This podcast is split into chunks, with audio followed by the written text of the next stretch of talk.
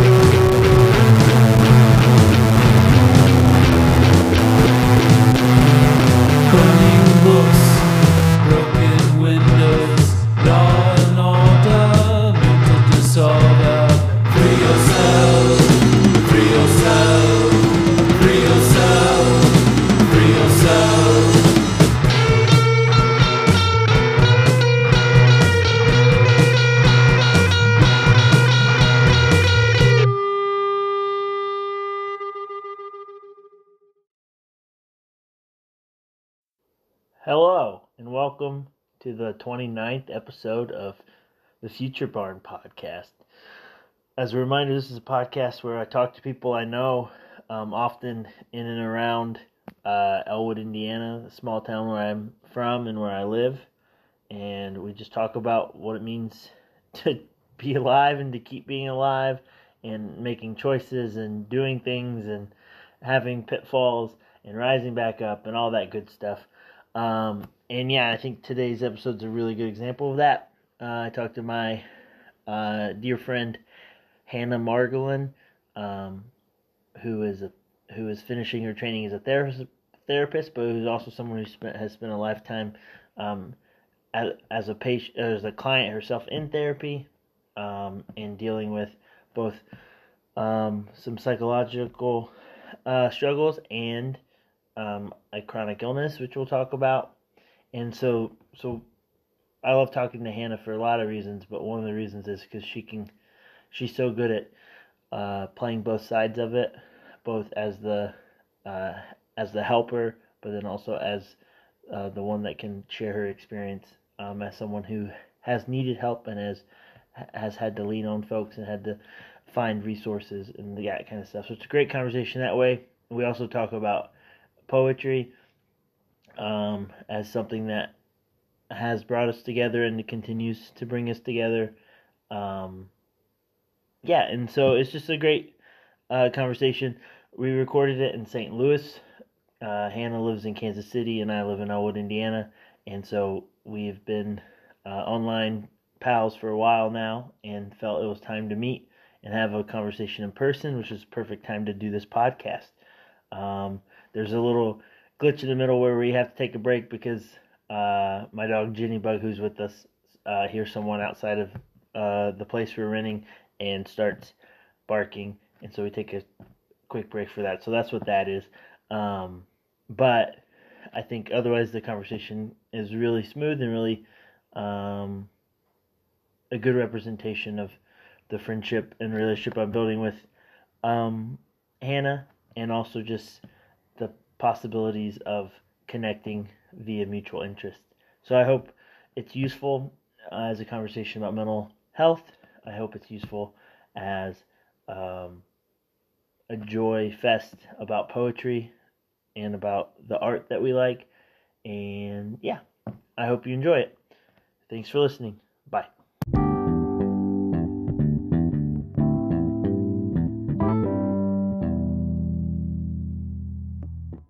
Thing I was thinking about, um, we decided we're going with Hannah Margolin. hmm Yeah, I think so. Yeah. Hannah Margolin, sure. Hannah Margolin, my friend, my dear friend, special person, um, that I've gotten to know over the last couple months, right? yeah. So I was thinking about this when I was pre- preparing for this conversation, and it was, um, you know, when people ask me like, "How did I, how did I meet you?"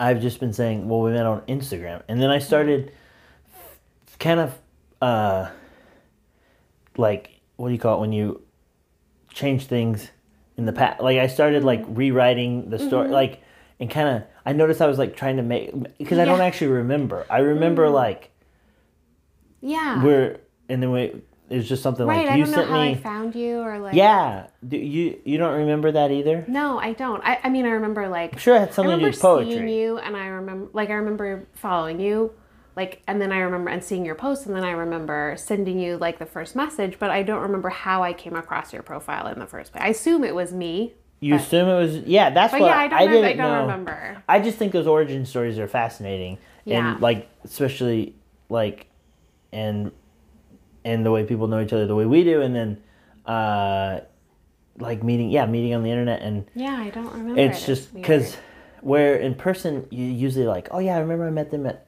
Right. Dan, Danny's they were house My friend's friends. I met her at Danny's house or like I Mm-hmm. like something like that, but it doesn't really.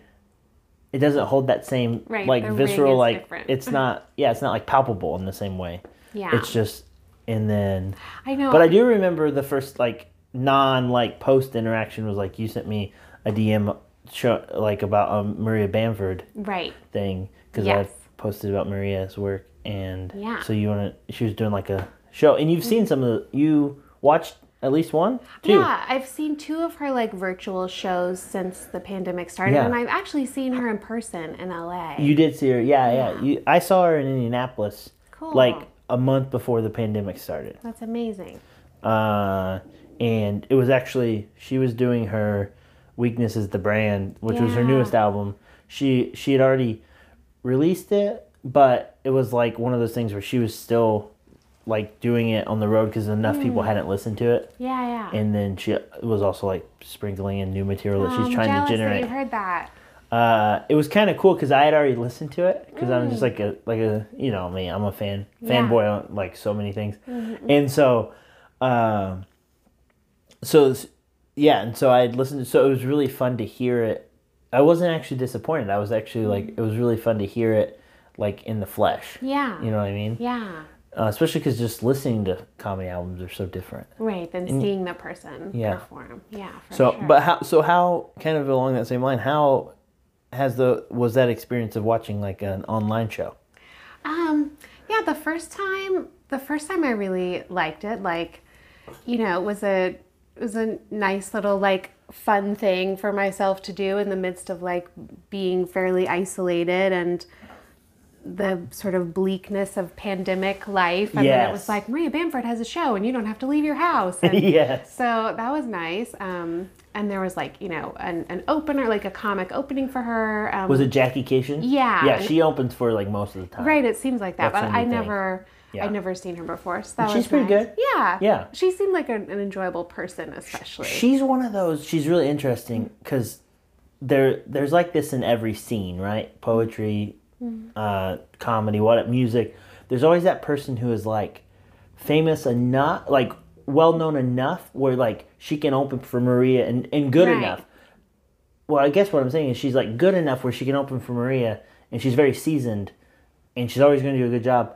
But she's not quite famous enough Yeah. to be like her own headliner that. or even a middler. And like, Yeah. um, and I just yeah, those It's people. It's kind of sad, but it's also kind of great because a lot of times those people have like the the like the most un or the purest like artistic right, right, like vibes, right? right. And I feel like oftentimes people on that level don't have like a lot of some of the burdens that come with like being more famous. Yeah. So if they can like accept that they're at that stage and be happy with it, they can do really well. I feel. like. Yeah, yeah, and uh, you know, opening for Maria Bamford hundred nights a year isn't a terrible Yeah, gig. I would imagine she. I know she treats.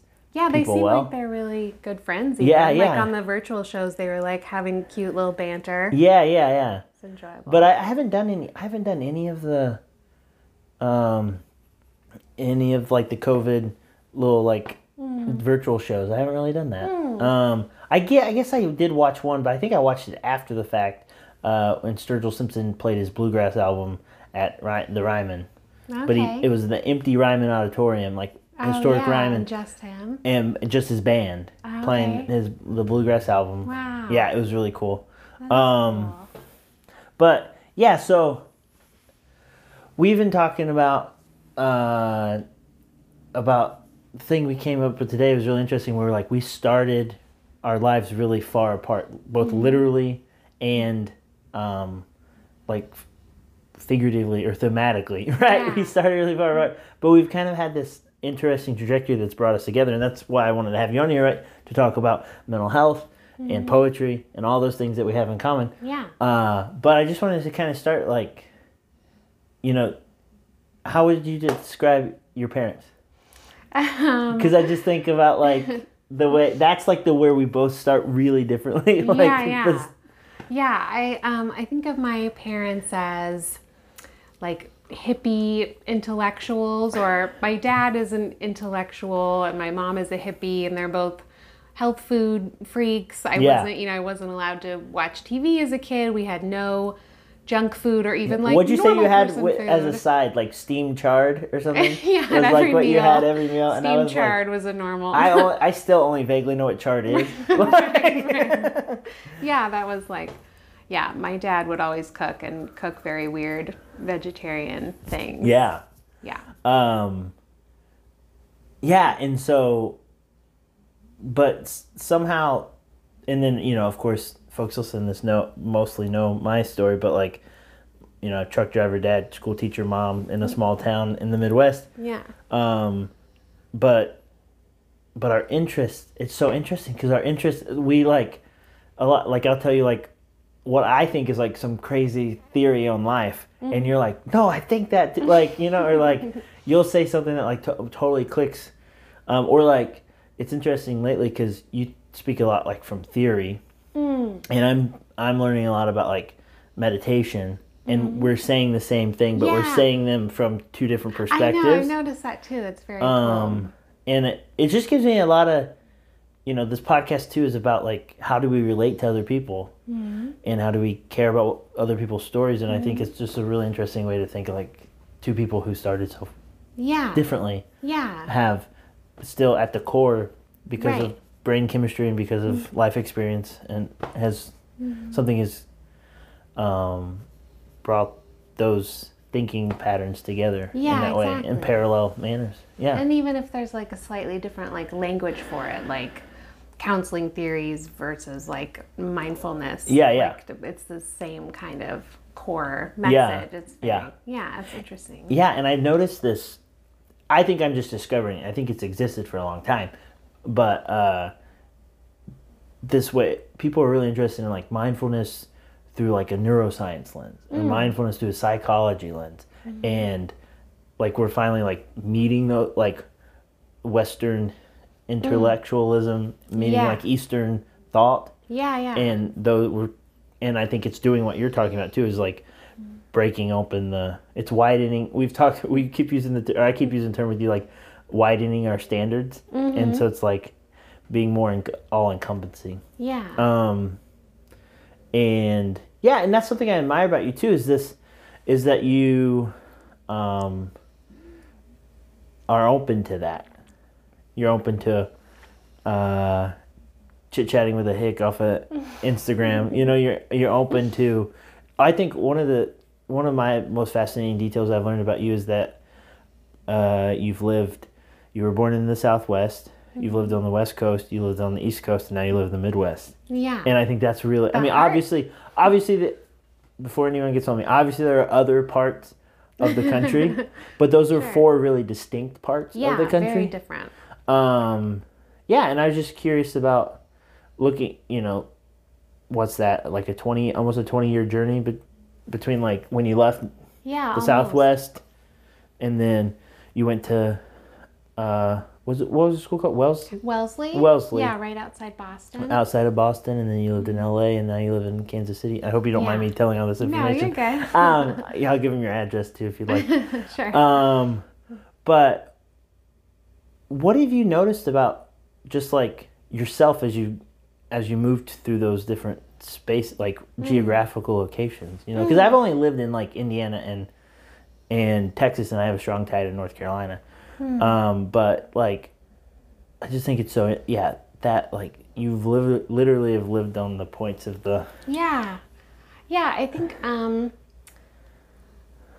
like being in in each place sort of and and yeah and moving from one place to another made me aware of um, biases that i that i came with in Oh, each place um yeah and especially like you know each coast and then the midwest like and coming from you know my homeland which is Yeah, which yeah, is yeah. the southwest like i feel like each of these places i when i started out in them i had sort of a set of expectations of like what people are like what Yeah, life is yeah. like and then when i would go to the next place i'd also have a set of ideas of what that place is like what those people Yes. are like and inevitably would be mostly wrong um, Yeah, and you had to confront it like he- like heavy, like Yeah, right, yeah, like, you know, right nose to nose. shock You had and- to, yeah, yeah and like looking at my own um yeah my own biases like that and and being able to sort of shed them i hope that i've done that i've tried to do Yeah. that in each place and kind of see like what's what's common about people and Yeah. um, and and also just things that are like unique about those places that don't fit the sort of stereotyped view of them uh huh, um, like when I tell people I lived in LA, a lot of people are like, oh, like, you know, it's, oh, it's all Hollywood or it's all about money or it's all about traffic. Like, Yeah. these are the things they think of, but that's not what I think of when I, you know, think of what I loved about it. Sure. and like moving to the Midwest, I had this bias of like, you know, flyover country and like all this, Yeah. all these obnoxious. I hate that term Yeah, so I know. um, but yeah, now I live here and now I like love the people and see just sort of inside of, of the reality of that instead of like Yeah. the external. Well, and I think one of the one of the I think one way we're similar is that I think we're both really fascinated with and obsessed with language. Hmm. Like that's why I try to teach people. You know, Matthew Zapruder in his book Why Poetry, you know, kind of throws out the idea that like everyone inherently is an expert in language because we use it mm-hmm. so much, mm-hmm. and we have been using it since we were what uh, one and a half, two years old. You know, mm-hmm. we all know language, and we know different styles and we know different ways to apply it, but we can still we are all experts in language and like, mm-hmm. uh, and I think that for me, I admire that in you and that kind of ability to share both as a th- like to listen to people share, but also to you're have be, you're a great sharer as well. So I just Thank you. yeah, um, and that's kind of what I had. I wanted to have you on to kind of talk about those different parts of our mutual interests. Um, and- Yeah. and, I think how they all kind of relate to language. Yeah. yeah, you know, like Yeah. um, I like that you relate it back to that. yeah. Um, do you have a favorite word? Oh wow. Um I don't think I have one favorite word. Do you? I think kerplunk is a really funny word. Okay. Onomatopoeias in general are funny. Sure. Um, but the spelling of kerplunk is Hmm. is uh, I wouldn't have guessed K E R. Like, you know, like that's that's a weird like there aren't very many words that are spelled K E R P. You know, like that. Yeah. yeah, It's like delightful. it's a strange word. yeah. Um, I'm gonna have to think about that. you think about now. it. I I'm just throwing things at you. Yeah, I'll get back Um, to you. Well, I wonder too if did you learn anything um, from what like did was anything illuminated about your homeland about the Southwest by leaving it? So like Hmm. Pete Buttigieg, he said like he didn't know he was Midwestern until he left the Midwest. Yeah. and like I didn't really realize I was a hick until I was Yeah. in when I went moved to a city. Right, I moved to like a liberal city. Um, Yeah. and they're like, "Whoa, who's this?" And I was like, "Back home, I'm like the." right. I'm like the sissy boy, and like, you know, like I don't mean that in a, any bad way, but like, but then when I moved to this more liberal city, everyone's looking at me like I'm Yeah. Larry the Cable Guy, and like, um, it's just yeah, it's interesting. So, was there anything that you learned when once you moved away about maybe about yourself, but also about like your like anything that was more illuminating? Yeah. Um, when I when I was at Wellesley, Uh-huh. I my I was in like a, a Shakespearean theater troupe. Yeah, It was an it was an all all All women's, women's. college, so we played the men's roles too. Yeah. Um, sort of the like reverse of the um, traditional thing. Um, Yes. And all of like my my friends and the other like women that I um, was in the theater troupe with thought that I had an accent. Um, so that was strange Oh. for me because I'd never like thought that I had an accent. I never. What is a Southwest accent? Right, I don't know. But they all they said that I um, pinched my vowels, like would pronounce like the word um, P E N and P I N the same way. Like I say them the same way, a pen and a pin. Oh, I think it's so Instead of interesting. pen. Yeah, Yeah. because I say pen and pen, right? Like you know, like it's that. But it, so I think I'm- like maybe I'm unpinching the vowels. Right. Like like That's I think I'm doing the. it, but yeah. I think I'm doing the opposite, but it's Yeah. still leading to the same result. Yeah, yeah. Um, but that was like it was like a negative thing for them. Like when I was acting in the plays, they were like, "You need to work on your weirdo accent." Uh huh. Interesting. So that was interesting. Do you, did you uh, purposely do that? Did you purposely work on that? I I did try to. Because yeah. I because one of the things when we started talking on the phone, I realized was like how much you enunciate. Mm. You're very clear in your enunciation, enunciation, unlike me, and you're uh, yeah, and there's a kind of a sing songiness to your cadence. sure. Um, I think that's just my natural what way. I didn't know if like you were like f- like teaching yourself to because I've had to I've tried to teach myself to Like speak not. differently, not in a not like in a I gotta get rid of my accent, but like in a just in a more fun way. Because I Yeah. talk a lot, and so it's Yeah. got to be interesting, or I'm just wasting everyone's time. You know. You've taught yourself to speak in a more interesting way. What do you mean? Um, like, oh, I think what I mean is I opened it up more. I like I'm letting poetic thought and my dad's hick, my dad's like southernness, and uh, my mom's like passion and um, you know maybe more mindful. All that kind of go together. So it creates this weird Frankenstein. Like you've mentioned it sometimes. Like I've never. You said to me the other day. Like I've never talked to someone who speaks like you do. And so I think that part of that was intentional to create like to to feel um, confident because I wasn't. Now this is all turning into about me. I apologize. I don't mind. Oh, well, I know you don't mind.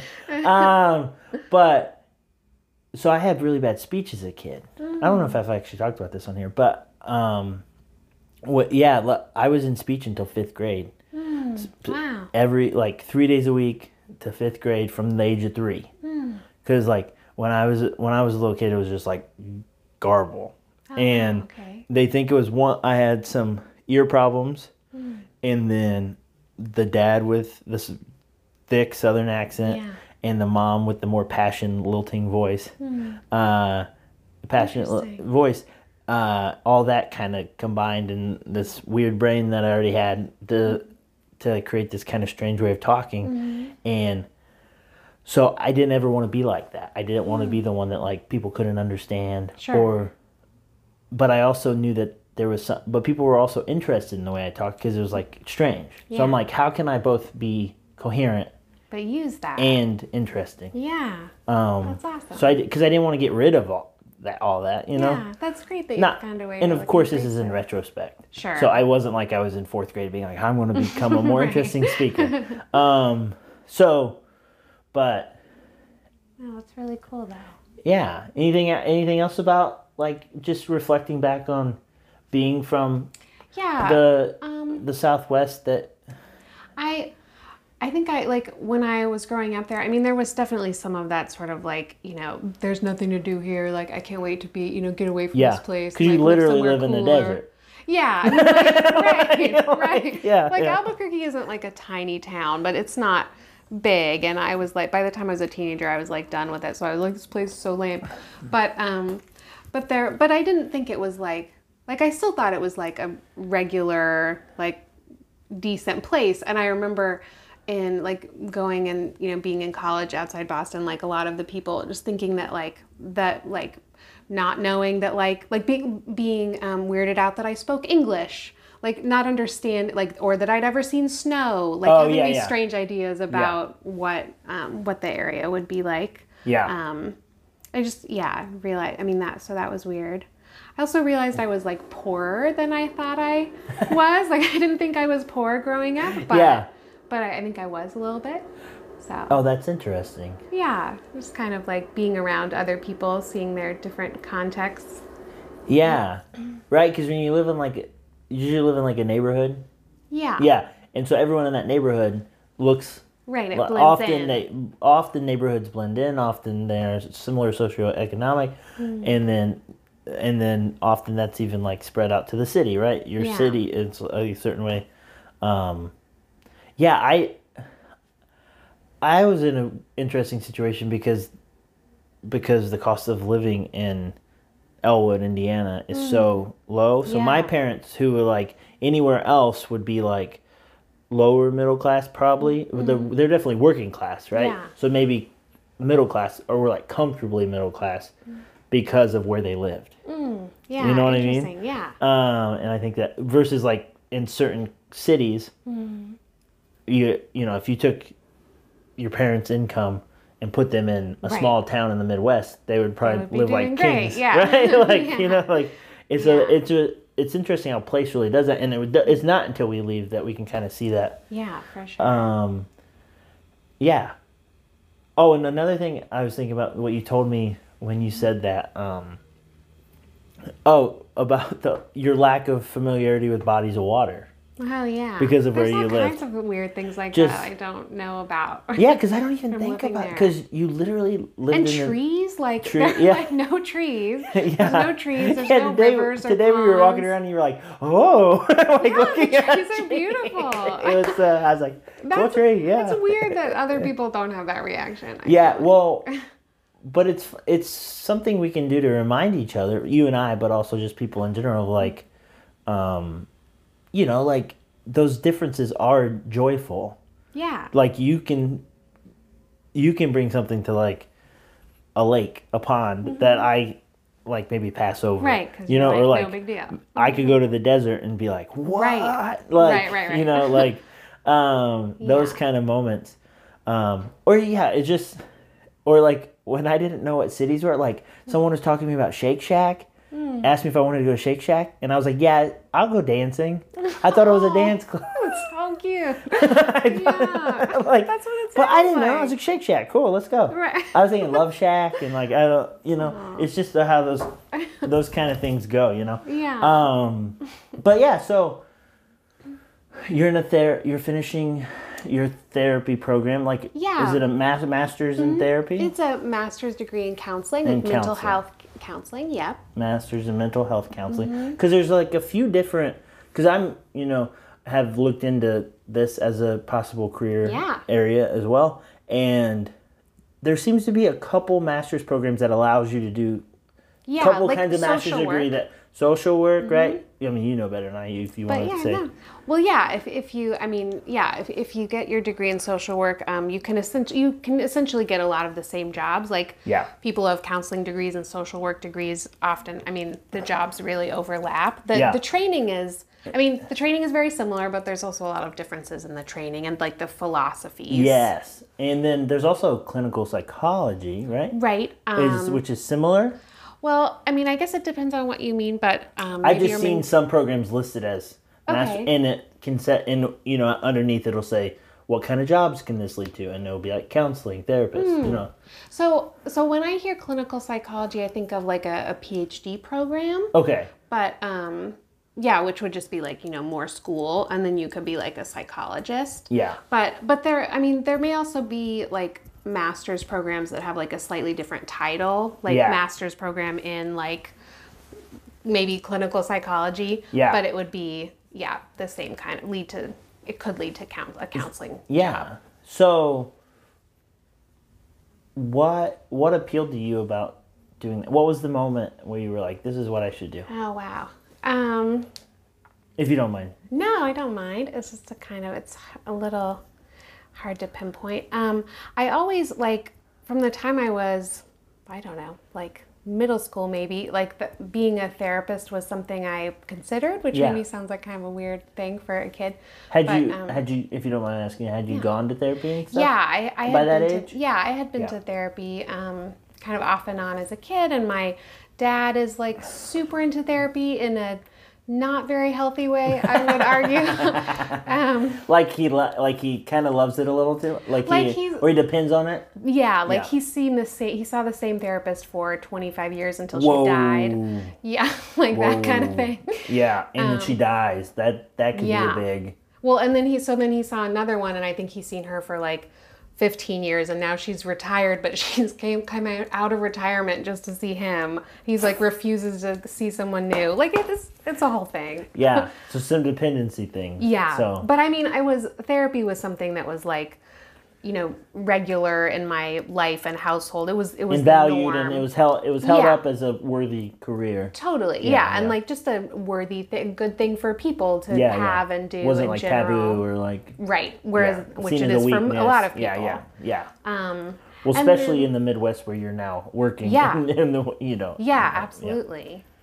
Um, and then I, then I, um, when I went to college the first time, I wanted to be a like a clinical like neuropsychologist was my plan. Um, but then I had to leave school after two years because I um, got a lot of health issues. Uh huh. And um, then for a long time, I didn't think I'd be able to like have a, a real, a, certainly not a career, even a job. Yeah. Um, that was maybe like 15 years.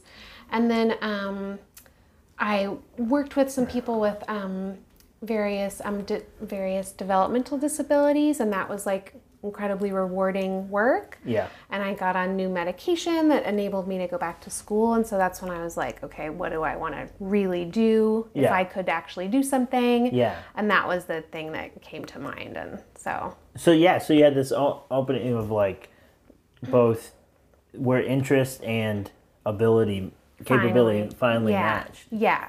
Man, Yeah. that must be a nice feeling. I can't wait for that. I can't I wait mean, for that it, feeling. took, it took a long time. does, And it it- was really, you know, for and you've worked really hard. Well, and for most of the time, I didn't think it would happen. It's not Yeah. like, like I, I look at you and like you are in this place where you're working towards it and doing all these things and like that that's incredibly admirable and you. inspiring. And I feel like for me, I was in a place for a long time of not working towards it and not having hope and just feeling Yeah. like I'm just surviving. This is just what I'm, you know, Yeah. I, this won't get better. Well, and we'll talk more about your chronic illness in a little bit, but uh, the my, for lack of a better term, chronic illness, my bipolar disorder, like there are things to do like behavioral therapy wise that can lead me that way versus like there's only so much you can do with like you have Sure. uh, immunodeficiency, right? Like so that there's only so much you can do to like work toward you know so Sure. how would you how would you define like your process of working once you did decide to work toward it Hmm.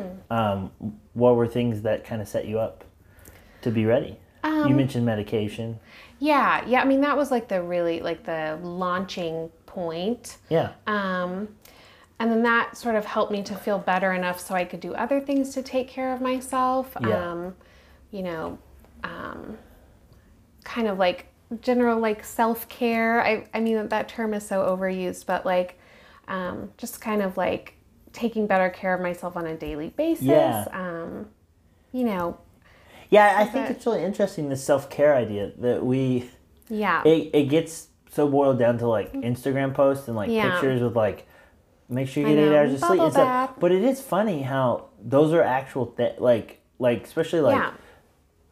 those should be things that are just normal Yeah. and we, have we're Right, ha- because of the busyness of society and the kind of mess of society mm-hmm. we have to say things like make sure you get eight hours of sleep Right. Drink some water. get your water exercise every day Yeah. like go for a walk Right. you know, Check like- in with your feelings. Check like, in with talk your to your friends. yeah, Yeah. yeah like yeah These are basic see things another human like- being like that Right. but because of you know in the in the recent like with covid and stuff but then also in the just in general with like just how busy you know we were Yeah. in we are in st louis right now and we're driving around and i just have i haven't really besides indianapolis i haven't been to a city since i left austin t- almost two years ago and i'm just like yeah. uh i'm just like this is I, how do people live here like it's so stressful like you can just feel it and Yeah. um, so we really do need to take care of that, and that's something I admire about you too is that you're you're a therapist or therapist in training in therapy. So you, I hope you don't mind me saying, but we No, talked about you being in therapy, and so I wonder what, well, one, why, I think. I think it's obvious, but I think some people would be like, "Why is a therapist in therapy?"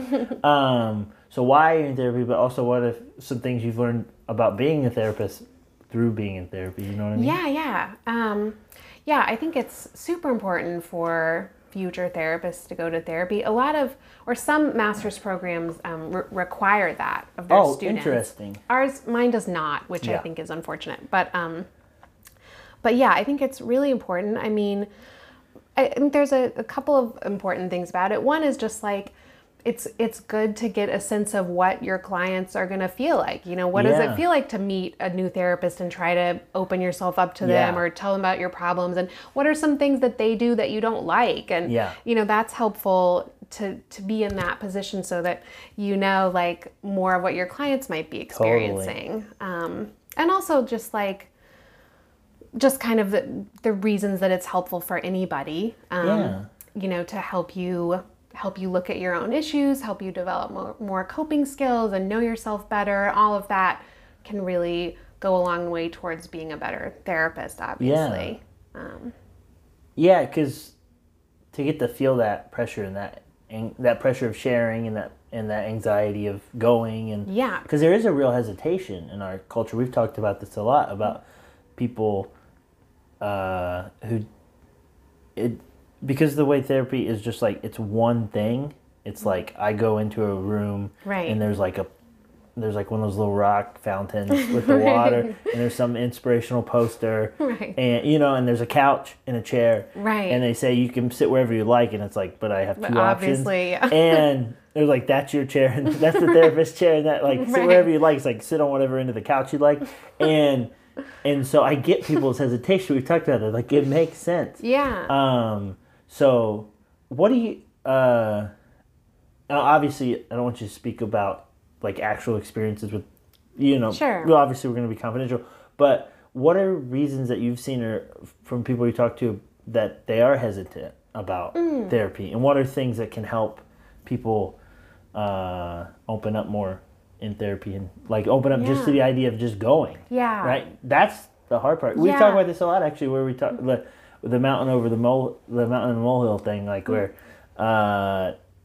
we often as human beings make things seem so challenging so uphill and then we do it and it's, It's like it was just a walk deal. around the block you know it's like yeah um so so it's kind of getting in that Yeah. chair and getting or sitting on that couch and opening up and My my supervisor talks about that. A supervisor is like like the person with an actual like um, counseling license Yeah. who like oversees me Yeah. right now as I'm as I'm working with clients and like finishing my degree.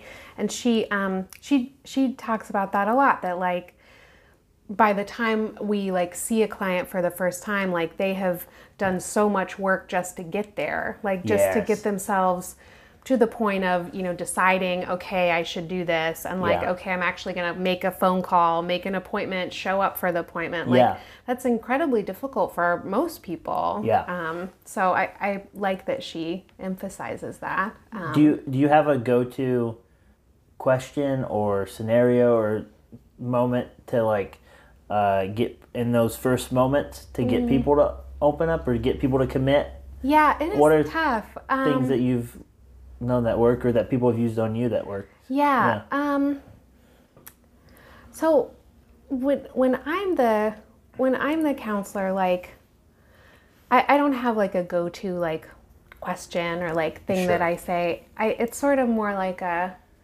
I just really try and this is something I really hate about doing right now I'm seeing clients like um, via telehealth, like Yeah. on Zoom. And you're This is- mostly seeing children, Right, I'm Yeah. mostly seeing children, which is another thing. But um, but yeah, something I really miss about seeing clients in, in person is I really I try to really just like be like with them in the space, like like sort of quiet my own bullshit Yes, and um, yes. you know be calm and comfortable as much as I can Yeah. myself Yeah. and like be with them and be open to them be like just sort of show them that I am like accepting non-judgmental like whatever they want to give me like I'm there for it Yeah. like whatever they need like I'm there to help Yeah. them with like I sort of just tried to have that energy and like that Yeah. kind of give them that Well, we all know um, that person that is in our life that like people confess things to and people share overshare with Mm-hmm. or people go to for advice because they're that kind of person where they Mm-hmm. without even doing much mostly they open they they're just like open. And Yeah. it's just like, oh, that's a person I can Yeah, exactly. I can unload some of my bullshit on her. There's, a, Right. there's a person I could I there's a person that I know will be willing to catch what I'm throwing. You yeah. Know? Um and so yeah. I I've with my experience as therapist, you know, we've talked about this a little because there's our there's such a strict code of ethics Yeah. and which I obviously mostly agree with. But I think a lot of that code of ethics unreasonably makes it that like we have to be in this one room and you have to sit Yeah, in this chair. I'm the and expert, I, and the- I, and it creates that power dynamic Yeah. instead of actually letting. You know, because there's like ethics about like how much a therapist can share Yeah. about themselves, Yeah, yeah. or should share, and I'm always, uh, and you, uh, you said you similar where those moments where I lean in more once a therapist Mm-hmm. says like, "Oh, I had that problem. I had a similar problem like that with my husband." I'm like, "Okay, like what? Let what did you guys do? Yeah. Like how'd that work out? You Yeah, know?" And yeah. like, um, yeah. because at a point it it just feels like robotic and impersonal. And Right. Like, right. I think I can read psychology books out my wazoo and and learn all that all that Right. stuff like Yeah. strategies and stuff. I can find that. What I need is like the human experience and the human interaction. And so, that that is so important. I I do try to do that. Like it's hard, especially in training. Like they really, they really, you know, You do not encourage like self self disclosure is what Yeah. it's called. Yeah, Yeah, yeah. But I mean, but also like I've had supervisors that encourage you to use it well, like to Yeah. use it intentionally when you Yeah. feel like it will help the person. And so I do that. And even just apart from being like, here's a, you know, yes, I had that problem too. Let me tell you about Yeah. it. You can, I mean, you can still be a normal human person and just meet and be like, yeah, this is really therapy's really weird. Like, So- yes. I'm uncomfortable too. You know, so self disclosure thing. about feelings. right? And in the moment, especially. Yeah, yeah, like, yeah. And like that, that I try to do a lot of. Yeah. Like, like I, I really try to do a lot of like processing with the person what's happening between us right now. Like, how is Yeah. that? parallel to things in your life and like yeah and then and here's how i feel how do you feel about that and Yeah. like that can be really powerful i Yeah. think Do you see that? Do you see when you're working with children? Do you ever think of it as you're also kind of giving them the tools to be able to be in therapy when they're older? I have thought of that before a little bit Because I've been in therapy since I was eight, off and on, wow. and I feel like I I don't know if I ever would have done it in my 20s. Like Hmm. I I quit going I think when I was like 12, and then in my, when I was about 19, when I was a freshman in college, I started going back. Yeah. And because I was at a university, and they were like, someone said, "Oh, you can go to the mental health center," so I went and. Uh, Mm-hmm. Yeah. But I don't think I would have done that if because I because I knew the I knew the lay of the land. and Right, I it knew, was like, familiar It to wasn't you. Mm-hmm. as scary and like it was teaching me how yeah to. Uh, that's real that's really share. great to hear it's yeah Mm-hmm. teaching me how to share. You know. Um, I have thought about that sometimes because there's some of my child clients that like their their their trauma histories and their environments are so overwhelmingly difficult for them Yeah. that it's you know I I know that like in working with them for a few months on you know telehealth I I sometimes doubt how much I can really do for them Yep. so it's yeah I do think about But that the sometimes space like exactly you gave them, yeah because if they're like, you know, I do focus if- on that, If, yeah. if they're having a hard time at home, that might be the only quiet. The only Right. time that someone's not yelling at them, or Yeah. it might be the only time that, that someone's asking how their day sure yeah is going. I Um, think that's true. Yeah. I mean, even even if like my interventions don't have like amazing results or something, at least Yeah. yeah, I've created a space where they feel like they're cared about and I'm interested Yeah. in them. And versus likely your adult clients have a little more autonomy about who they're around and, Yeah. who, and how people treat them and uh, of course they don't always act on that Right. but um so do you yeah but it's probably night and day right working with kids versus working with adults it feels like it almost feels like a totally different thing. Like Yeah. I feel like I almost feel like the training I've had so far was for me seeing adults and Yeah. then and then I need to do some other kind of program for a year and a half or Yeah. two years Yeah, to train me to work with kids. That's kind of how I feel. It feels like a totally different and because of covid and because of the online stuff you've kind of been thrown into it too right Yeah, because like- this wasn't the plan Right. I wasn't Yeah. planning to work with kids. I was planning to do my internship at like an an, an, an, an, An inpatient? inpatient mental Yeah, health yeah. facility. Yeah. Um, when I was hospitalized last year um, for a week, uh, I had the therapist was really great because she was because the uh, psychiatrist was really kind of bad. He was he was good at I think he was good at like meds. He knew Right. like combos and like they worked. But not But people. ta- no, he didn't know how to talk to me and like Seems really common. I hate to generalize like that. yeah. so it was nice though. Their offices were across from each other. Hmm. So I would go see him, and he would tell me about the medicine he was putting me on, and I'd go to her, and we would talk hmm. about the medicine and about my hmm. ri Like I'm worried about it sucking my creativity. I'm worried Yeah. about you know, um, and Oh, and obviously all the other things. And so it is funny how that's there's like a devil and angel kind of vibe with Yeah. where uh yeah psych- psychiatry is it's just so interesting i've thought it because i'm so interested in the brain and all that i've thought about going back to med school Mm-hmm. Yeah. and being a psychiatrist That's but amazing. i don't want to be that kind of like Well, you do we all wouldn't be. but maybe they have to be I No, don't, no, they don't. I actually, so I've I've seen psychiatrists also, Sure. and um, I've seen several, and most of the ones I've seen are kind of like that. Like they seem like they know their medications, but Yeah. they don't seem like they got into it to connect with people or figure out what was going on and help them in that sense. yeah And I, but I had one, the first psychiatrist I ever had when I was like 23 or something. Yeah. She was like a therapist who also prescribed yeah meds. Like that was her one vibe. i had one that was, was a, a therapist that was also a doctor yeah yeah. it was- so I mean, like, it's possible. Well, yeah, I'm getting a little old, but um, uh, yeah, Never too late, Tyler. it's never true. It's never too late. That's true. Um, yeah. So, you know, we, uh, we, we. If, do you mind me disclosing some of your mental health things? Yeah, that's okay. Okay, so we've talked about, uh, you know, anxiety Mm-hmm. and depression. Yep. So, what have your but we you differentiated your depression from was it right that we talked about it was it's different than kind of like what a lot of us assume when we hear the word depression or was that anxiety? No, I I, think yeah. that was depression that Yeah, I was yeah. talking about.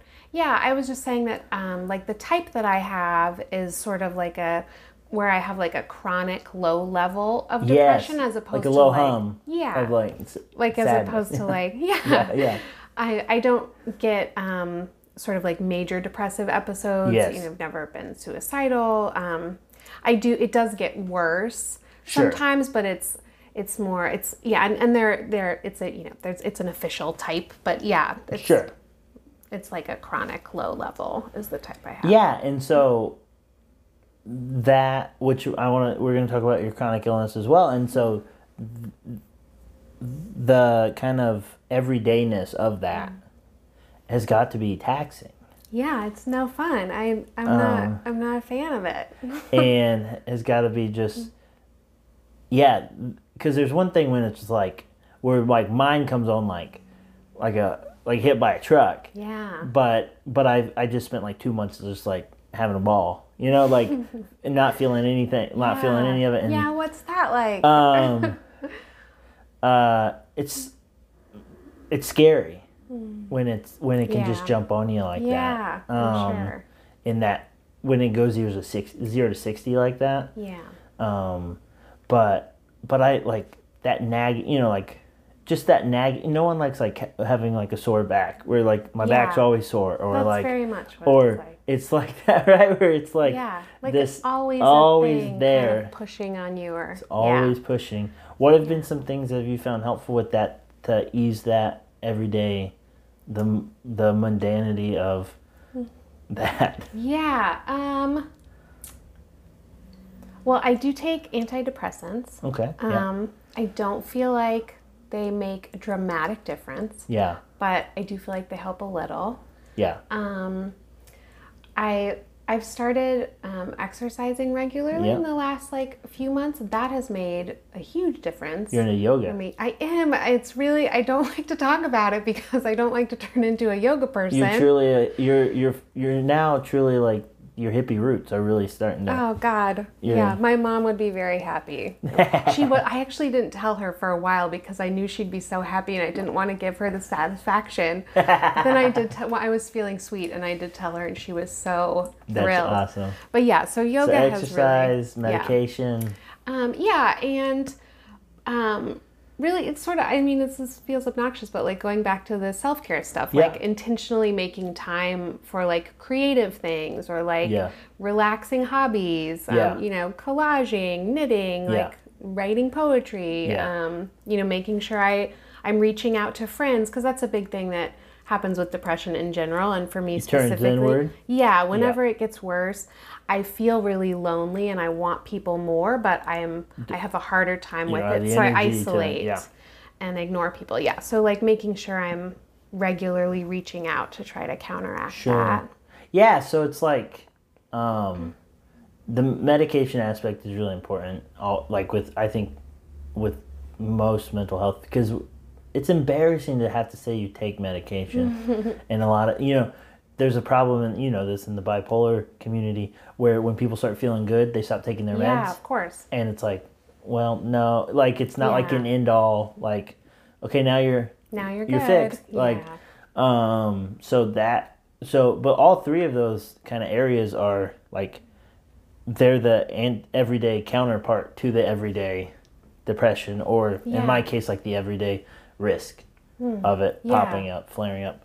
Um and then the the thing about you've mentioned about just the change because you feel better when your physical body or like Mm-hmm. I've lost some weight and like am in better shape than I've been in in a couple years and when you feel better yeah physically Yeah. it makes things it's all connected we have this Yeah. weird this is another thing that's weird in our society Mm-hmm. where we we think that our uh, our moods and our emotions and our and our thinking patterns are disconnected from our body are Right. separate right right they're not separate again all right well we had a little bit of an interruption with jenny indeed Bug, the dog, freaking out.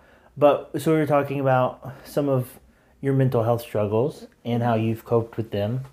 Um, and the anxiety one too is a, I'm sure there's similar components of in terms of dealing with it. But uh,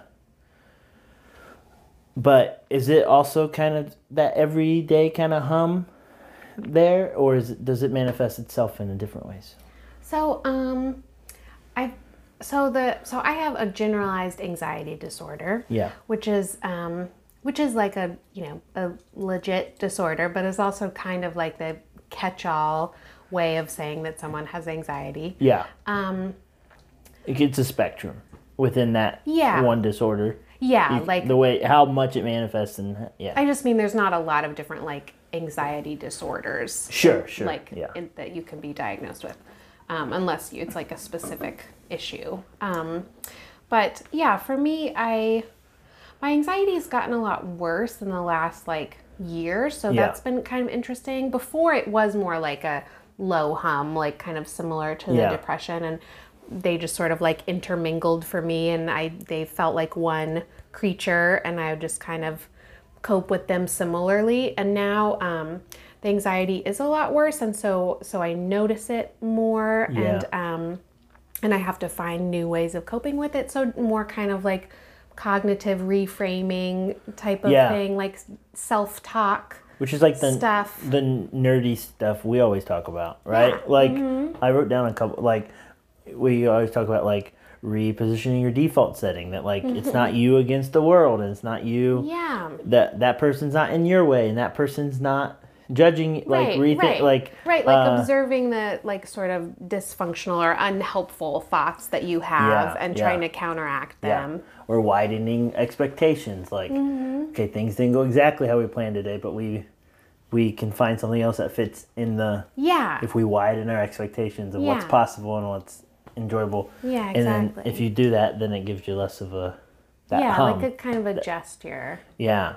and also i mean also like like you know parts of the yoga are really helpful like like breathing, Breathing, and mindfulness yeah. like i mean that's really i, I do that daily and that's really Yeah. helpful too Yeah, or something we were doing when we've been exploring St. Louis is like when we we were leaving the arch, right? Mm-hmm. was that today? Yeah, when we were leaving the arch, and you know, I said like, let's take a 2nd to mm-hmm. like right, transition. We're transitioning mm-hmm. back to the car, back to Yeah. traffic. So like, let's take a breath as we move mm-hmm. from this part to this part, and even just those little like five second right. activities can reset the brain and can Yeah. Um, Like I had to like wait in line today for a while. Yes. Like whenever I'm in a situation like that, like my sort of default is like get kind of annoyed, be bored, want to Yeah. look at my phone, like you know, be sick of it. what are So I these people to- doing to me? Right. Right. So I try to use those moments to like do some breathing or like focus on the like textures or objects around Yeah, me, like you know, mindfulness. Stuff. Yeah, that's really great. Um, I wonder, do you see a correlation where, like, you said how they're kind of inter at times are intermingled the depression and the anxiety. Do you see? Can you do you off do you see like when depression goes, your depression gets worse? Does anxiety also usually get worse? Are they connected in that way, or like Yeah. if anxiety do you? Because That's a good question. because as I was I was trying to figure out my anxiety because I have just like because I like ninety five percent of the time is like nothing can like I'm just on it right Yeah. but around mood episodes I'm mm. very anxious mm. and That makes sense. and so there's I was reading about how there's and you can like a dual diagnosis of like bipolar disorder with anxiety disorder Yeah. but that's only if the anxiety or the anxiety disorder is having symptoms without Right. the bipolar symptoms, right? Right. Right. Uh, of course, you know this, and um, and but mine is only related to. So my mine is thus Just a part anxiety is a symptom of my Bipolar. bipolar Yeah. disorder That makes um, sense. because it and mostly it's in it's real like I'm scared I'm going to have a mood episode because I'm starting to feel symptoms or I'm embarrassed that I had one Yeah. and so I have anxiety around that. Yeah. Yeah. Yeah. That totally makes sense. Um.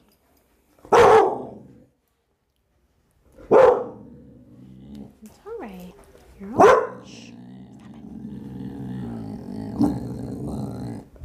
Stop that. And yeah, and so So you're asking if one goes up when the yeah, other goes up? if one goes up when the other goes up, and how that kind of works. So for me, they I I tend to. I mean, they're they're always. I feel like they're always both there to some degree. I'm almost never free of them both. Yeah. But but I there are times when like like one dominates. Like Yeah. I'll be in more of a depressive state for a while. But you don't see that they're like hooked in- to each other in any. No, not really. No. Like it's yeah, it's more I'll be in like more of a depressive state or then like I'll be in like I'll be anxious for like more anxious for a while. It's like- like the other one never totally goes away, but Yeah. yeah. Well, we've talked about how it has some parallels to bipolar, where Mm. this anxiety fluctuates into depression, right? Or Mm. Yeah, like I mean, they do mania. feed each well, for me, right, like. mania feeds into depression, and that, and so, um, yeah, and so I think that's a really interesting way to, the way that life.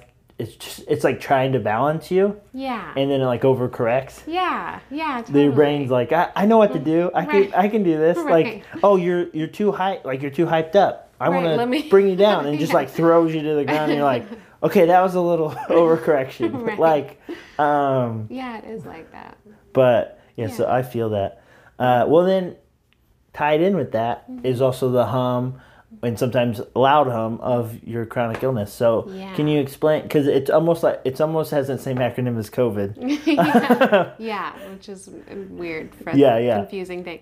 Yeah, um, I have a what's called a primary immune deficiency, Yeah. and the specific type I have is common variable immune deficiency (CVID). okay Um, yeah, and so it means that like my um, parts of my immune system don't function correctly. Like I don't make like we all make antibodies, which are kind of like little soldiers that fight off um, in- Yep. infections. When germs are introduced, they come in Yeah. in some way and germs and viruses and other things like that. Yeah. Yeah. So I don't have like a full army. I have like just a few guys, and so they're they're always like working They're overtime. trying. Yeah, they're trying try really hard. But like so that's I I like to think of that metaphor sometimes when I when I get frustrated, or just to try to explain that like exhaustion is a symptom of just like being really tired, not having a lot of energy is a symptom of the immune deficiency. And I was confused about that at first, like why should I? But that's what Because your body's working extra. right because it's working really hard because it doesn't have enough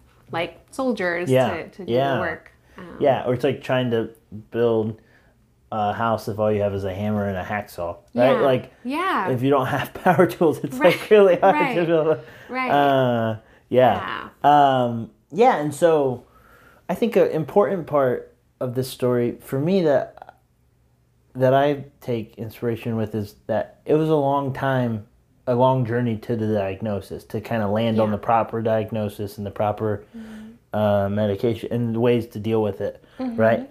Um, so, because you for a while they had you mi- misdiagnosed with with fibromyalgia. fibromyalgia. Yeah. And, uh, what? Yeah. So how is that? Because I had a similar with my mental health, where I was misdiagnosed for three years with dissociative identity disorder, multiple personality disorder, um, and it's funny how that misdiagnosis for me at least was both a relief. Like it was, I was just happy to be diagnosed at all, Yeah. and to have strategies and tools to start dealing with my Right. symptoms and my problems. But then it also set me back some yeah, because yeah and um Absolutely. so how has your journey towards this diagnosis yeah. I mean, been very similar. I mean, Yeah. at least discovering it was very similar to what you described. Like, it was really, um, it was exciting in a way to like have just. I mean, when I was diagnosed, to like, for them to have discovered like something legitimate that was wrong with me because Yeah. fi- fibromyalgia is not a super accepted. so, s- so did is Um, the same way Yeah, not super exactly. accepted yeah Yeah. yeah Um, and there's not, you know, there's not like a, it's not fully understood. There's not a cure. There's no Yeah. real like treatment. Yeah. So, I mean, I, so yeah, I thought I had that for like um, 10 years, maybe a little longer, yeah uh, 10 to 12 years. Um, and, you know, I tried lots of different things, saw lots of different specialists, tried lots of different medications. Um, never really, nothing ever really Nothing helped. took, yeah Um, and so yeah, it was nice to to be like for them to be like, this isn't you know we did these blood tests and these other tests and this is a legitimate thing that's wrong with your body and here's a legitimate like treatment for it. Yeah. So that was exciting, but it was also similar to how you describe it. Was like I I I became really depressed for like the year afterwards. It was hard to kind of I felt like I had to rethink my whole not just my life going forward but like what my life had been like yeah you know yeah all this time I thought this one thing was my, you know, part of my Yeah. identity and the reasons I was doing and not doing things and now it was this other thing. yeah Um and and you know, is this really helpful to to me to even know this? Like, Yeah. you know, was I in a way better off not knowing? Like all kinds of thoughts like that. Well but i think this sort of story is important because because i think a lot of people feel like they're just gonna walk into a doctor's office they're gonna tell them what's wrong or walk into a therapist's office they're gonna tell them what's wrong and then they're gonna take the right medication and do the right things and be fixed mm. and it's like diagnoses take some cycles Yeah. medication takes some cycles to find the right ones Right. and they might change down the road like i know, Right. like i'm on a pretty good cocktail right now Mm-hmm. that feels good and is working well yeah. but i also know that yeah. that my body will change Mm-hmm. and thus my needs for certain medications will change Yeah. um and Yeah. Same- so so i think it's a good reminder of like you know we always want these like we want these products we want these like Yeah. but it's like it's where's a process the thing I can take to fix it? but it's a process yeah. Um Yeah, it is. for sure. Um, yeah, and then it, that's also related. All this talk is related to what is you know, it's kind you know we kind of talk like self care. It's become a catchphrase, but invisible illnesses. Oh yeah. This idea of all these things are like, well, That's you you look healthy, Right. You look, you know, like, Yeah, like, you're too young to be You're sick. just young and skinny. I've like, heard that so many like, how are times you I can't sick? tell you. know, like, yeah. um, or you're well put. You're Right, a nice you guy. You're well. You seem- You're nice. You're. I can't. You know, and like it's like, well, yeah, I am nice. but, Right. Like, I'm There's other sick. shit going on. yeah. Um, and so it is. These conversations I feel like are important because I feel like people often think that there, yeah, there it's some sort of like thing to prove. Like, but it's not really the proof is in the like the experience. Like, mm. so it's not. Yeah, you you just do the work to, like the best you know how. You know, when I thought I had DID, I was doing my best Right.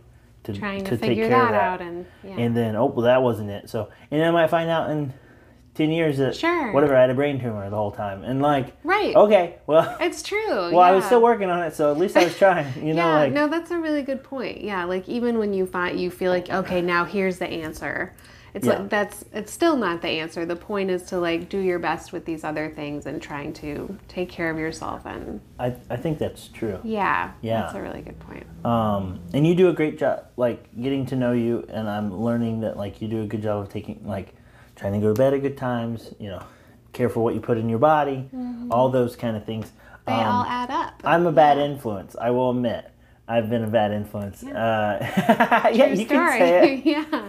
Uh, well, because I also have this feeling of like we also need to experience life a little. So like, well, I- that's good for me. Like, yeah, I mean, no, no, no. So, but I'm admitting I'm a bad influence because I, I wanted to talk too about uh, COVID and the vaccination and all Mm. that because okay. you know, like we went out to dinner yesterday and that was the first time you'd been to a restaurant yeah. since COVID started because you have a low Right. immune system. Right. Like, I'm in, I am high risk. you're yeah. high risk. Yeah. And is a better way to put it. And um, yeah, and so those so how is that all it's like the this year was an awful time to have like mental illness or like something like an in, any invisible illness is an awful time because you're just like Yeah. living with it like yeah. um alone and you're it's like Right. separating you from the things that make Right. That make it like possible Yeah, to get to- through. Yeah. to get to get through and um you know i was like even really you said you were standing in line today and i was like even nervous for you then i was just like there's just people saying too close to her you know like um Thank so you. That's sweet. have you but you seem to be like keeping it together you're not like too freaked out how, how have you been feeling about that Um, like you mean like being more like do you just see people as like walking being- germs I mean, yeah, because like, i think if i was in your situation i think that's probably how i Yeah. would feel like get the fuck away from right. me Well, Like, so like- honestly, like just like getting the immune deficiency diagnosis, like sort of, and learning more about it and learning about what my like vulnerabilities were, trained me to think of people like like the lot a lot of the COVID related stuff, you know, like when you come home, like wash your hands, like use hand sanitizer, Yeah. like don't stand too close to people. That was stuff I was doing, was doing already. That. Yeah, you were doing that. But I, no yeah, that was my life yeah. already. Yeah, like, yeah. A lot of people with like, I'm I'm healthier than most people with my um, immune deficiency, and a lot of them wear masks all the time in public Yeah. before COVID, before this was a thing. You know, Yeah. um, wouldn't travel, stuff like that. So. So yeah, it's I, I have I you know definitely got worse like with the pandemic that that way of me viewing things and tr- feeling like I had to protect myself and um, I have definitely been a lot more like isolated and, and careful than other people. Um, but but I have loosened that recently, as you referenced. Yes. Um. I feel like balance is important. Like I feel like my mental health is affected by being so isolated, and so I've Yeah. had to take that into consideration. especially as, and I know the numbers aren't great, but like, pe- more people are diagnosed. Hopefully, people are wearing mat. Like Yeah, it's at this point, people should be wearing their fucking mask. And if you're listening to this, wear your mask still. please. What? Maybe just forever. Just do it. It's not that hard. And no, it's not. It's, not. not. I understand. Yes, I there's don't always like that. doing it There's always that one person like, my mom has trouble. Okay, well, your mom doesn't, Right, doesn't don't- have to wear a mask. right. Like, If you but can't breathe, you, don't wear the mask. Dude that wears a hunting mask and sits in the woods when it's eight degrees, you can wear a little piece of cloth when you walk into the gas station. Right. Like you can do that. And it's not that yeah, like we're we're working together here. Yeah. But so, so I wonder uh, with like the vaccine, both Mm-hmm. other people like more and more the people you're going to be around or run Yeah. Mm-hmm. into are going to have had the vaccine. Um, and then you are also like getting your second shot soon. yeah. Um, how is that changing your mindset at all, or is that giving you any hope, or is that what is, where are you at on um, that? It is, yeah. I like in a way I feel like it shouldn't be giving me as much like changing my mindset as much based on what my like immunologist says and like other I don't know, I'm in like some Facebook support groups for like people with immune deficiencies and like I have I honestly have like not been able to look at those for the last few months cuz people are just freaking out. People just freak out. Yeah. Um, but yeah, so so I sort of I sort of feel like maybe I'm too like hopeful or but um but I, I am feeling like I could start to like do things. Yeah. You know, yes, I'll still wear a mask, but like I could start to be out in the world and like live more of a normal life, and that is it is very exciting. To It is very about. exciting. Yeah. and it, it's it's so funny because like what I was just thinking about what you were saying about you were already living life like that before, Yeah. like being more, and then the rest of us were like blindsided with it. Like mm-hmm. now you have to wear a mask. Now you have to start doing this. Like you should be doing these things, um, and so but then so in some ways that's good because you were like prepared for it, but also you're also like stuck in it, you- like for long like we've been doing it with a year you've been dealing with it for four years Right, you know right. like you yeah. like and you- like like you know, if if we get to some point where like we're not having to do like years from now or I don't know, maybe months from now where like people aren't as worried about this or whatever, like I will still have to worry about just getting sick in general from yeah people. yeah yeah. and That's you mentioned. Too like they're not sure how you'll take Yeah. yeah Yeah, the, like how know. the vaccine will take to you because right. of the low soldier the low soldier yeah, yeah exactly. Like the whole thing about my immune system is that it doesn't respond to invaders. So like I don't respond to some vaccines. That's part of how they diagnose you. So I they don't know for sure like if I, I don't know for sure if I will if the COVID vaccine will actually be like fully effective for me.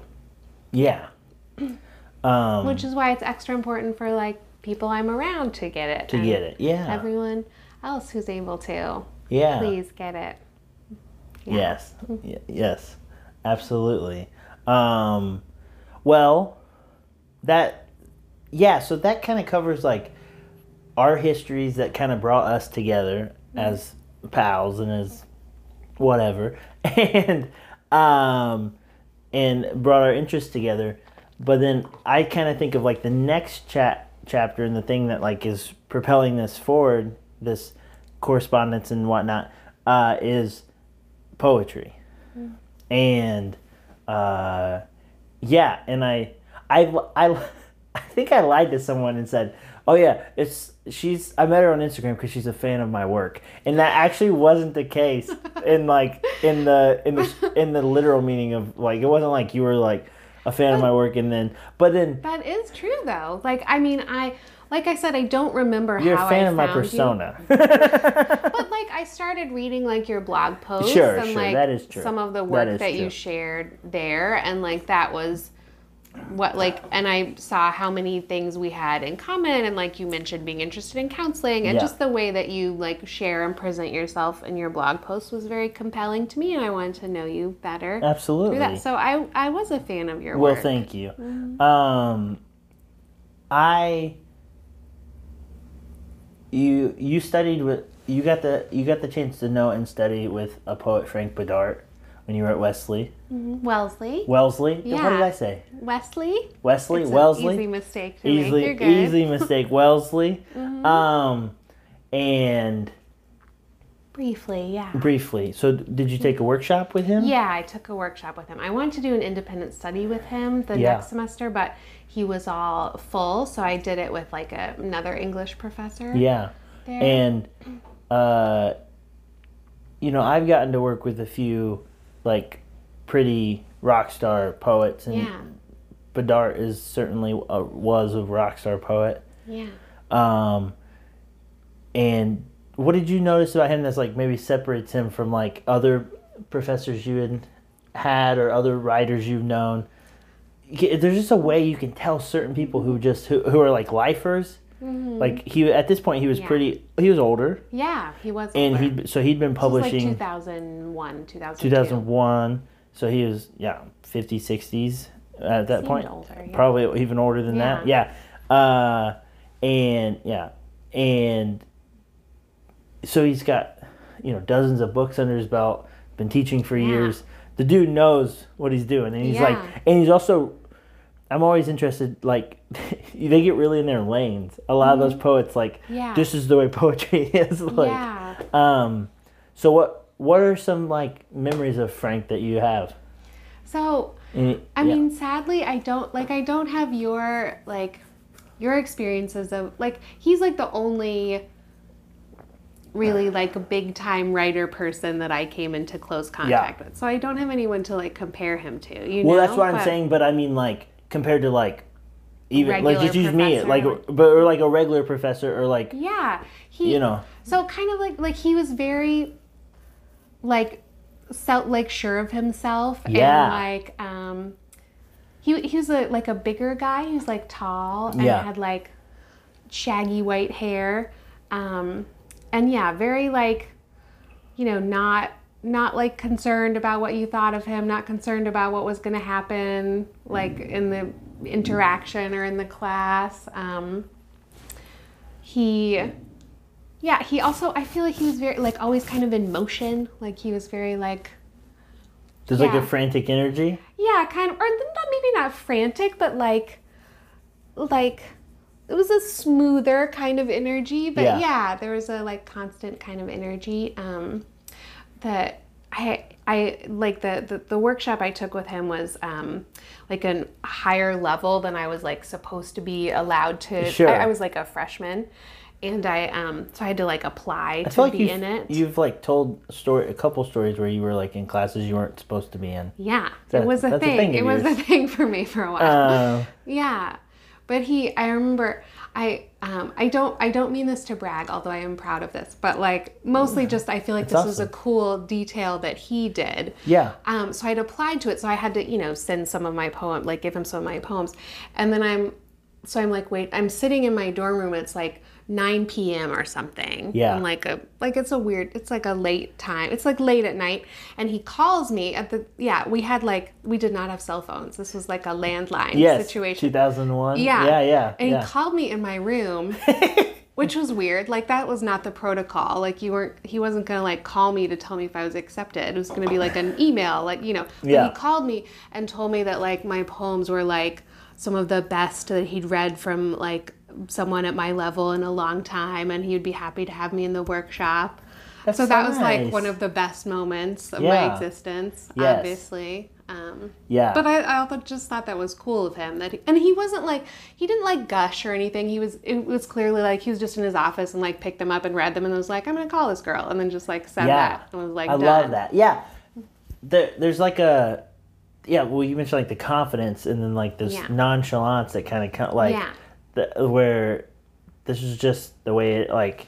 I'm gonna This eat lunch and then I'm gonna call this gal and tell her about her poems. Right? It's not. But for you, it's huge. Yeah, You know, like, it's like I will remember that always. I Yeah. have so many. I have uh, several of those memories of just people.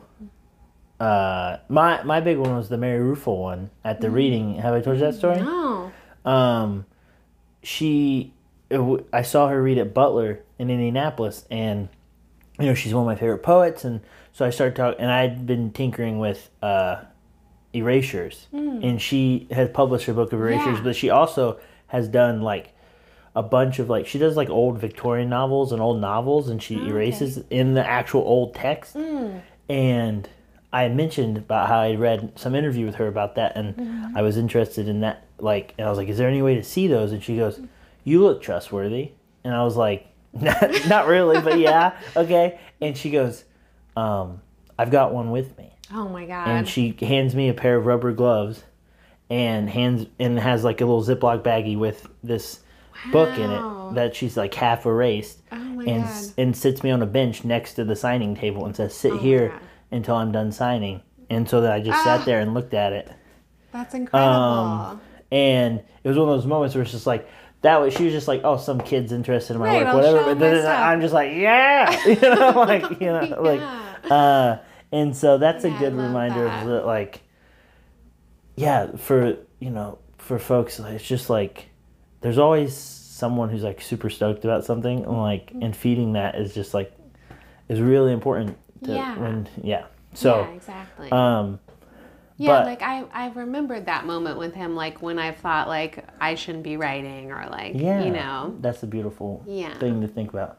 Um, yeah, and then you recently shared some work with me. I did. We shared work, and we're sharing. And now you said you're gonna start reading my new manuscript, and then I am. so we're uh yeah, and some of the things. So I'm gonna gush on you for a sec. oh no. Um, about your work. Um, I have a lot of admiration. People get caught so caught up in intent. I know I I gripe about this all the time about intent and what is it going to look like and what's it going to do and where am I going to send it and how's it going to will this ever get published before they even write the damn thing. And there was a urgency to your writing like this had to be written for the sake of being written. Yeah. That felt really amazing. And your work um, also shows the kind of creative power of the journal. And I think no no one keeps a diary anymore, sadly. Um, Some people keep journals, but I think that, that those are spaces that are like really safe places to play and to not have an intent and not to yeah. maybe no one's gonna see this and that's, that's Right. okay. Um, cause yeah, we're so focused on like what does this mean or where does this go or you know like Mm-hmm. how does this fit in with my work and like the storyline like Mm. Yeah. david berman called it the storyline fever right like it's your the Mm.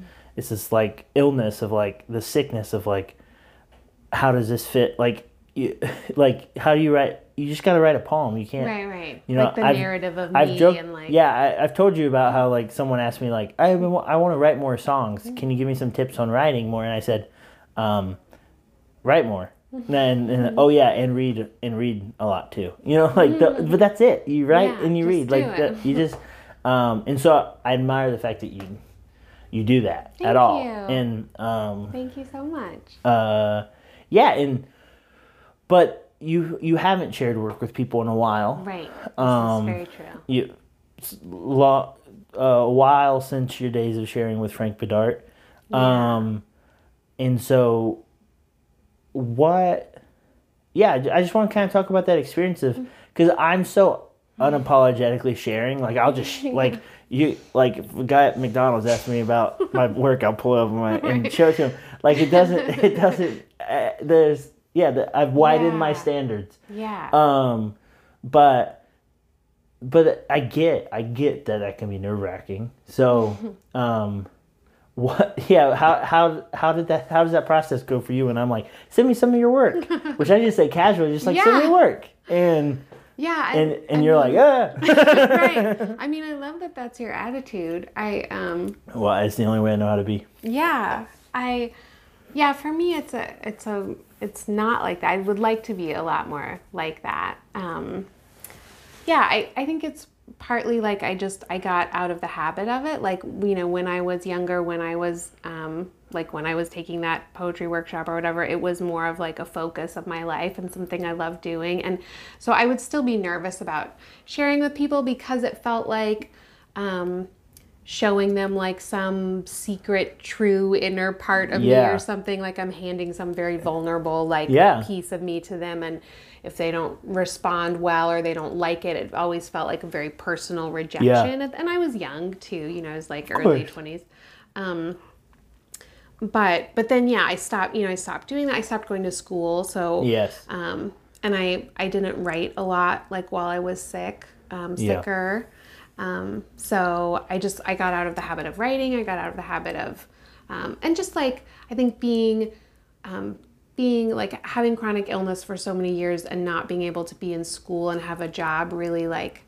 Um, messed with my sense of self-worth and confidence and so that impacted like my ability to overcome that little like ego issue Yep. with with showing people work Yeah. So, and even just making the work. yeah making Yeah. it at all which Yeah. which takes a little bit of like getting over yourself Yep. um so yeah but i've been getting back into that in the last year through What- sort of journaling Yeah. What you said. journaling? What else has helped you get back into it? Re- you're an avid reader too. yeah Yeah. yeah for sure Are there certain things that you remember reading that kind of have been like, oh, I should, I should try that. You know, like Yeah. some some writing is like entertaining, Mm-hmm. some writing is insightful, and then I and then there's some writing that's like inspiring. yeah You know, um, and I think that that's the work that I'm most interested in is the work that makes me want to.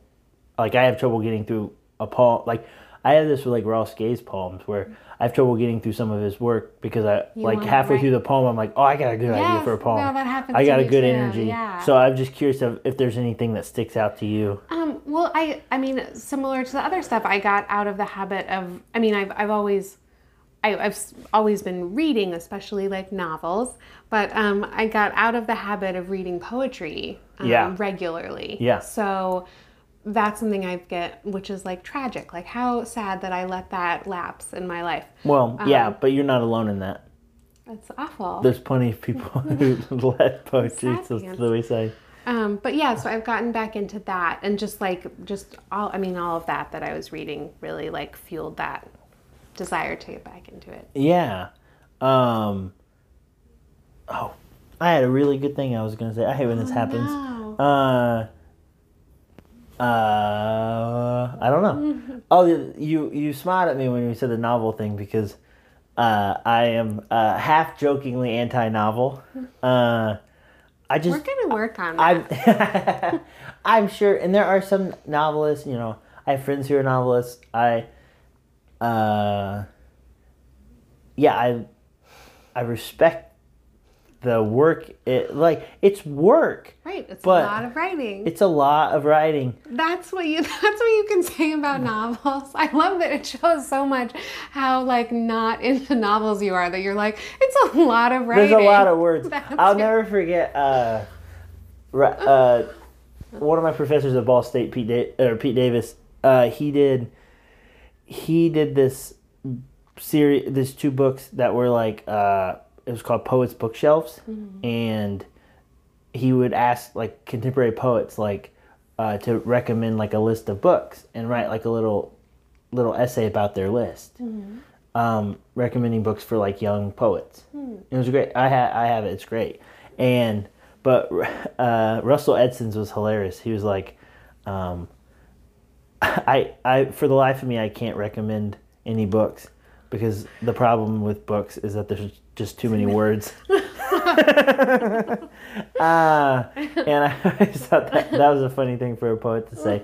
Um, but yeah, yeah, I just I I don't. It's interesting. I don't watch. I don't really watch movies either.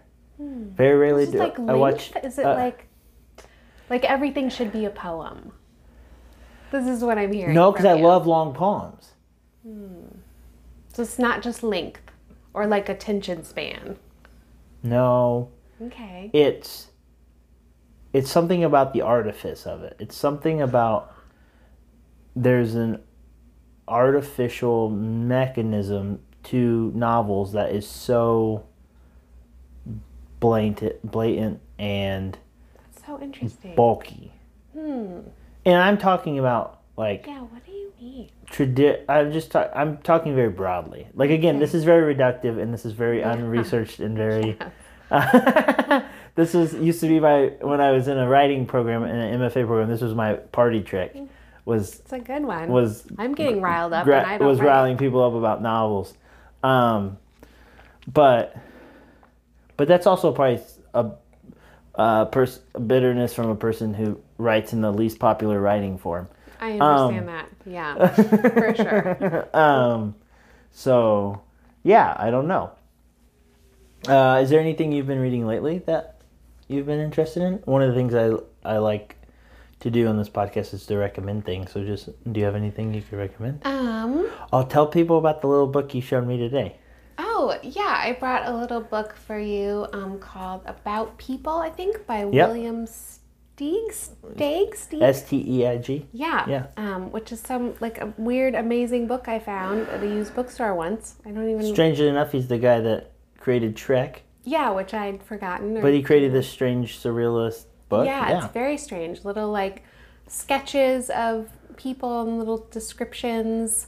Um, and they're often mismatchy or like a little slanted. Like yeah, and the descriptions are like you know of like emotional states or like behaviors. Yeah. and there's a little like drawing to represent it. but it's but they're not like straightforward drawings. No, they're very Like- strange and like symbolic and Yeah. metaphorical and weird. Yeah.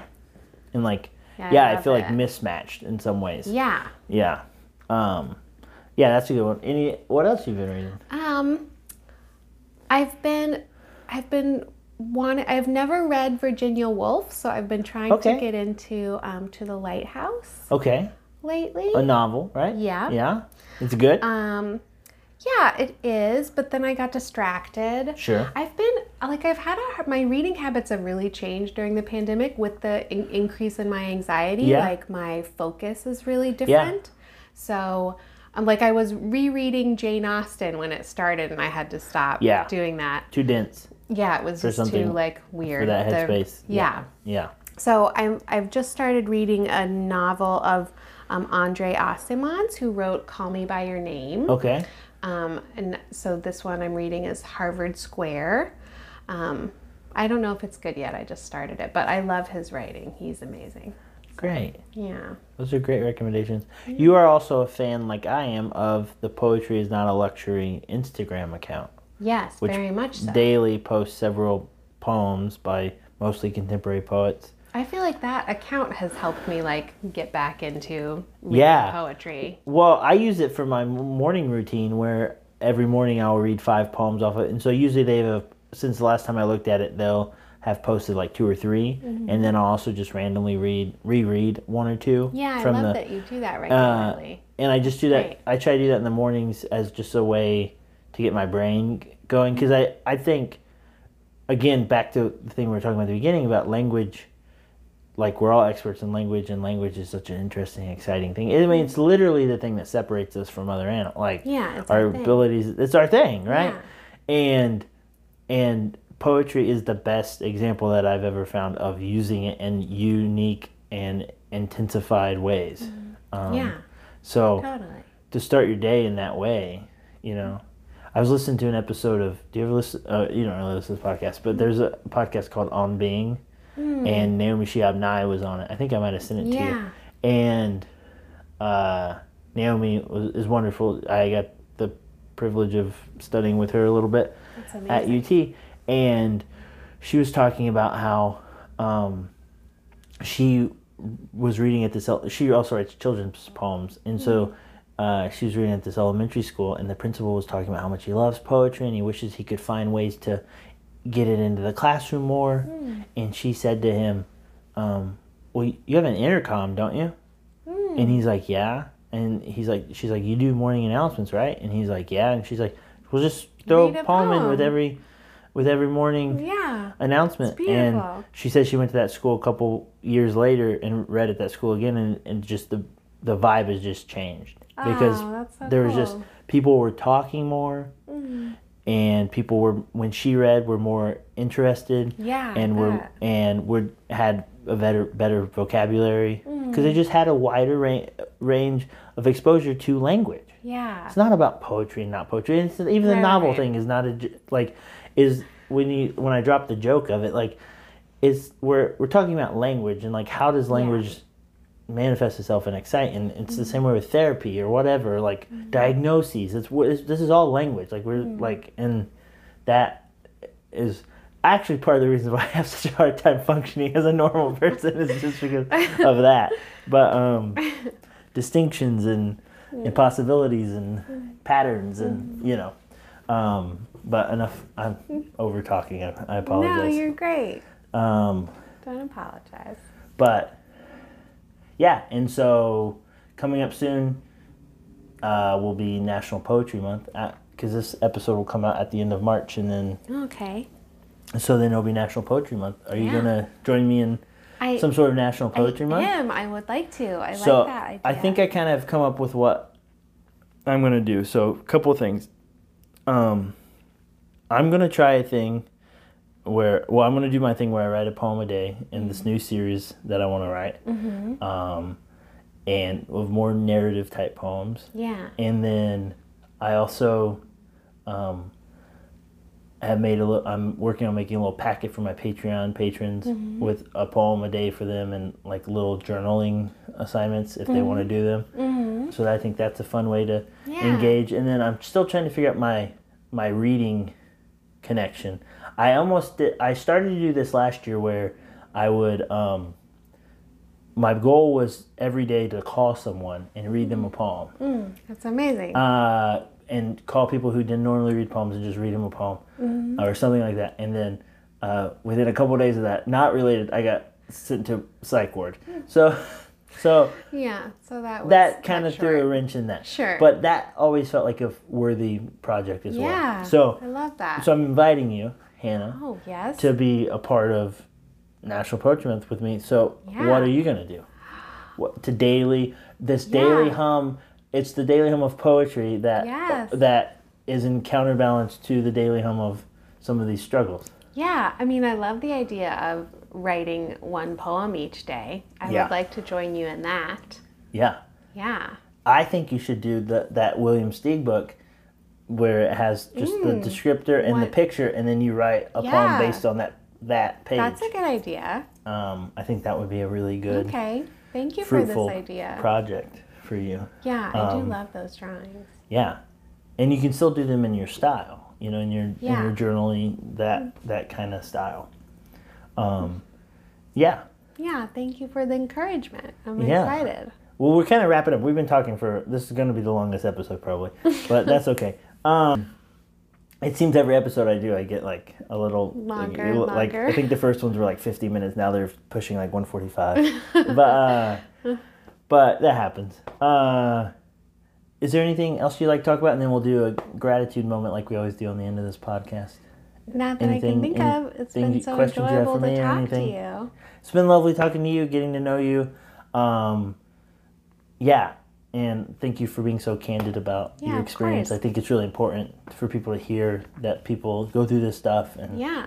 um, Gotta decrease come the out on the stigma. other yeah, and come out on the other side and like Yeah. because it can feel so hopeful when you're in, and you also when you're in it, it's hard to know how bad it is sometimes. Yeah. I I've experienced Yeah, that. when you get First- better only is when when, you, you, you're like, oh shit, that was pretty rough. absolutely. But when you're in it, you're it's just a kind weird of like, you're, phenomenon. it's that hum. I, I love this idea of the hum. It's yeah, just I like, do too. like, when the hum's really loud, it's just like, you know, right. it's just, you're just kind of stuck. Yeah. Um, well, anyways, so let's take a moment for gratitude. Uh, what's something that you're grateful for lately? Um, I am grateful for um, spring occurring. Yes. Spring is happening. Today was the first day of spring, the day Mm-hmm. we're recording this. Yeah. Yeah. Yeah, and it is it is sunnier and it will be easier to be outside and there are flowers and the sounds of birds and Yeah. things. Yeah, I love that. And easier to do some, to be active, those things that you Mm-hmm. Exactly. need, and to reach out and to be right, out. I can and- be yeah. with people more easily. Mhm. Yeah. Beautiful. What about you? What are you grateful for recently? I've been feeling really grateful for Jenny Bug, th- despite Yeah. her interrupting this episode. yeah. um, you know, we she's six years old, and so in, in a lot of ways, she is uh, grown up in the thro- in the midst of of my illness and, and my journey with it, and and also the journey of my kind of creative career as well. And I just realized, I realized this weekend how just a steady, uh, like grounding force she is, Yeah. and like a reminder to be present yeah and a reminder to communicate. Like yeah. you have to communicate with your dog. Like Mhm. that's and it's Like not always the on- same way. Like I can't like talk to her the way I talk to you. Like, Sure. but like so Like work on that relationship. And then she's also a great way of connecting to like we were walking her today through the neighborhood around here and people like oh i like your dog. And it's just a way to connect to the world and Right. she's an in in that way. And then it's also in like seeing you interact with her like uh is a like it, it's a good judge of people too where like she, jenny's a good judge of people where when uh, the way people interact with her and the way she feels comfortable with people and um, Yeah. you can tell a lot and so uh, you know f- for the last year i felt really alone but i realized i've never been alone Yeah. so it's just that feels really special and i That's feel really grateful beautiful. for that so I love that. yep well thank you Thank Uh, you. thanks It's hannah been lovely thanks speaking for being with here you. Thank you for having me.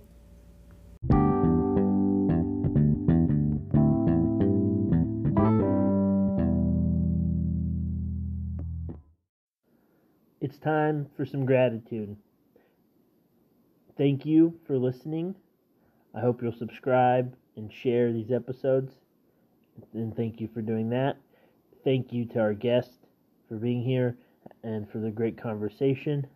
Thank you to Landon Caldwell, aka Creep, Creeping Pink, uh, for letting us use uh, your song Free Yourself um,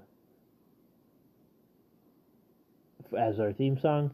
And then also, I want to thank our Patreon supporters Enrique Lozano, Lynn Coles, Terry Ton, Morgan Jackman, and Josh Caldwell for their support of this podcast and my various endeavors. Um, yeah, and again, thank you for listening.